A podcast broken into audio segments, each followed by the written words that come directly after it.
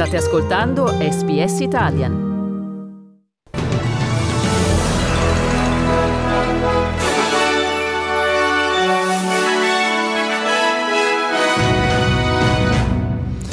Anthony Albanese in viaggio per Madrid dove parteciperà al vertice della Nato. La Russia riprende i bombardamenti su Kiev. Eh, si vota in 65 comuni italiani per i ballottaggi nelle amministrative e nello sport medaglia di bronzo dell'Italia nella staffetta mista ai mondiali di Budapest. Buongiorno, qui Domenico Gentile con il giornale radio di lunedì 27 giugno 2022.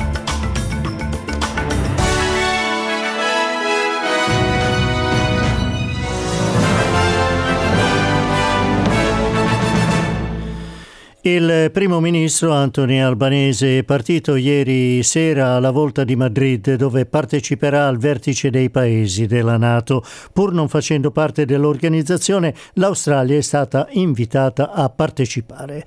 Per il leader australiano sarà la prima opportunità da quando è stato eletto di incontrare i maggiori leader mondiali. Albanese dice che il vertice avviene in un momento cruciale per la diplomazia internazionale. The people of Ukraine are doing the democratic world an enormous service. Uh, but it's important that democratic nations stand with Ukraine. And that's the context of this NATO summit.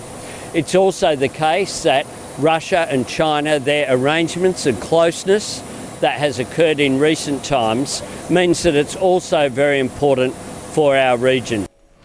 Durante la sua visita a Madrid, Albanese avrà incontri bilaterali, tra gli altri, con il presidente americano Joe Biden e il primo ministro britannico Boris Johnson. Proseguirà poi per Parigi per l'incontro con il presidente francese Emmanuel Macron, con l'obiettivo di ristabilire le relazioni tra i due paesi compromesse dopo la cancellazione da parte del governo Morrison di un contratto di 90 miliardi di dollari per la costruzione di sottomarini francesi in in Australia. Intanto a El Mao, in Germania, è in corso il vertice del G7, al quale è, pre- è presente anche il presidente del Consiglio italiano Mario Draghi. Tra i temi all'ordine del giorno eh, anche quello di utilizzare i dazi doganali sulle importazioni dalla Russia per sostenere l'Ucraina. Il presidente americano Joe Biden, insieme agli altri paesi del G7, ha intanto annunciato uno stanziamento di 600 miliardi di dollari americani fino al 2027 per investimenti in infrastrutture in giro per il mondo. Gli Stati Uniti contribuiranno con 200 miliardi di dollari nei prossimi cinque anni. Nella bozza del comunicato si legge che le sette maggiori potenze mondiali continueranno a fornire sostegno finanziario, umanitario, militare e diplomatico all'Ucraina fino a quando sarà necessario. A questo proposito, il primo ministro britannico Boris Johnson ha rinnovato il suo appello all'unità contro l'aggressione russa dell'Ucraina. Got to have uh, really, really honest discussions about the implications of what's going on, the pressures that uh, individual friends and partners are feeling, whether it's on the costs of their, of their energy uh, or food or, or whatever. And the consequences of, that, of what's happening for the world are tough. But the, the price of allowing Putin to, to, to hack off huge parts of, of Ukraine, to continue with his program of conquest, that price will be far, far higher. Draghi ha anche proposto di eliminare per sempre la dipendenza energetica dalla Russia, prima con una spinta alle infrastrutture del gas e poi con la riconversione all'idrogeno. Altri temi sul tavolo dei lavori, anche i cambiamenti climatici, l'influenza internazionale della Cina e l'ascesa dell'autoritarismo. Prima della sua partenza per partecipare al vertice del G7, il presidente indonesiano Joko Widodo ha annunciato l'intenzione di visitare Kiev e Mosca nel tentativo di riaprire il dialogo di pace.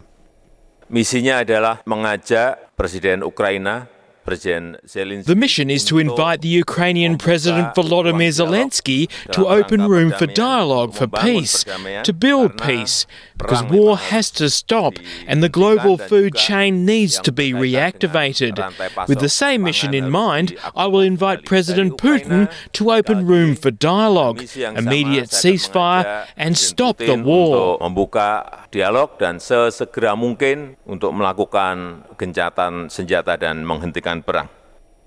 Gioco Widodo è stato invitato al G7 in Germania in quanto è il presidente del vertice del G20 che si terrà eh, a novembre in Indonesia.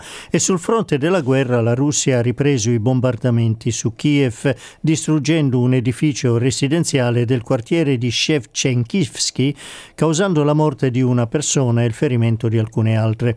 Il sindaco di Kiev, Vitali Klitschko, dice che i residenti della zona sono stati soccorsi e evacuati. The building has been destroyed, and we understand that there are people under the rubble. They are alive, the rescuers are trying to get them out. There's a lot of smoke, and we are doing our best to rescue them as soon as possible.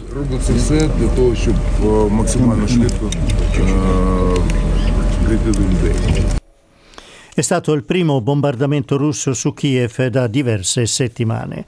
Passiamo in Italia dove si vota in 65 comuni, tra i quali 13 capoluoghi di provincia. Sono chiamati alle urne oltre 2 milioni di elettori per eleggere i sindaci. I comuni al voto nelle regioni a statuto ordinario con il maggior numero di elettori sono Verona, Parma, Monza, Barletta, Lucca, Alessandria, Catanzaro e Como, Gorizia per le regioni a statuto speciale.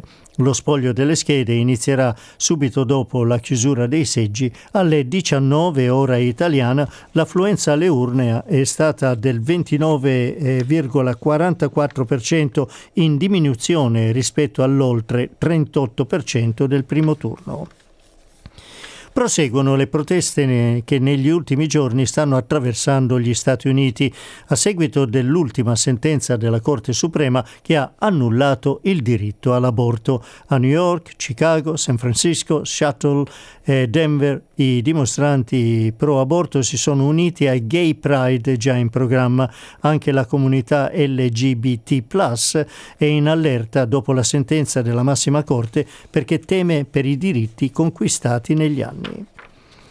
Accorato appello di Papa Francesco al governo dell'Ecuador e le popolazioni indigene locali di abbandonare la violenza e cercare la pace. Il movimento indigeno protesta per la difficile situazione sociale. Le rimostranze hanno causato violenze con cinque morti e oltre 200 feriti, ma anche numerosi blocchi stradali. Il movimento ha presentato una lista di 10 punti per chiedere la riduzione dei prezzi del carburante, un calmiere sui beni di prima necessità necessità e che non fossero privatizzate le imprese statali e non venisse estesa l'attività petrolifera e mineraria in Amazzonia. Il Papa dice di essere vicino al popolo dell'Ecuador. Sono vicino a quel popolo e incoraggio tutte le parti ad abbandonare la violenza e le posizioni estreme. Impariamo, solo col dialogo si potrà trovare, spero presto, la pace sociale, con particolare attenzione alle popolazioni emarginate e più poveri, ma sempre rispettando i diritti di tutti e le istituzioni del Paese. Torniamo in Australia. Ieri sera, in collaborazione tra la NASA e l'Agenzia Spaziale Australiana, nel territorio del nord è stato lanciato con successo un satellite nello spazio. Il lancio è avvenuto dalla base dell'Arnhem Space Center nei pressi di Nulumbai. Il satellite ha a bordo un sistema raggi X che permetterà agli scienziati di studiare la struttura e l'evoluzione del cosmo. Il lancio è avvenuto con la partecipazione del popolo Yulngu, che ha contribuito alla costruzione del centro spaziale sul loro territorio e il recupero dei moduli del missile quando rientrano a terra. Il presidente della Gumaji Corporation, Java Yunupingu, dice che l'industria spaziale è cruciale per le opportunità di lavoro del popolo Yulngu.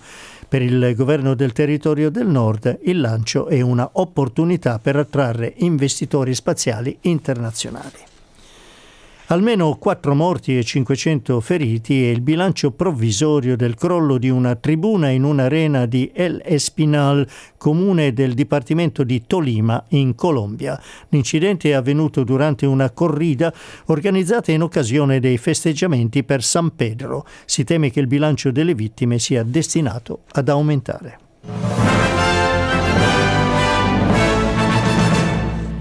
Mercato dei cambi, il dollaro australiano vale 69 centesimi di quello americano e 66 di euro. Passiamo allo sport, mondiali di nuoto a Budapest, medaglia di bronzo per l'Italia nella staffetta mista del fondo con Ginevra Taddeucci, Giulia Gabrielleschi, Domenico Acerenza e Gregorio Paltrinieri. La gara è stata vinta dalla Germania davanti all'Ungheria.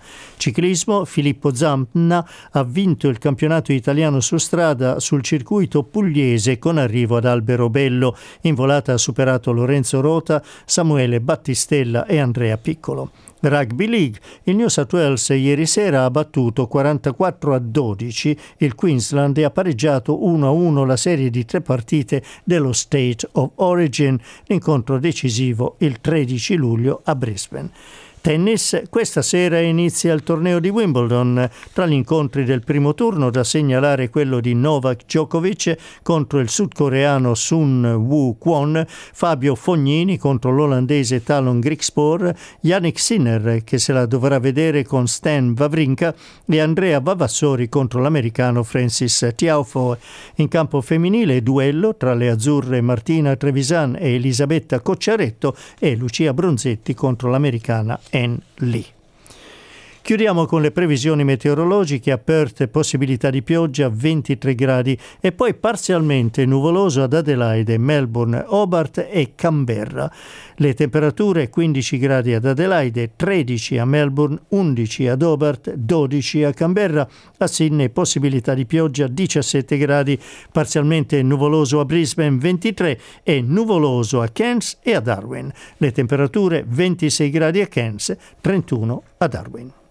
Bye. Pizza, lasagne, tiramisù sono piatti conosciuti in tutto il mondo, ma ci sono altre specialità, segreti nascosti che non si trovano su Instagram, bruttini magari, ma adorati da molti in Italia e all'estero. Sono Massimiliano Gugole e in questa serie prodotta dall'emittente pubblica australiana SBS esplorerò le storie di sei piatti affascinanti per un ritratto inedito della cucina italiana. Scarrafoni in cucina, The Ugly Ducklings of Italian Cuisine. Ascolta la serie in italiano e in inglese sulla tua piattaforma per podcast preferita.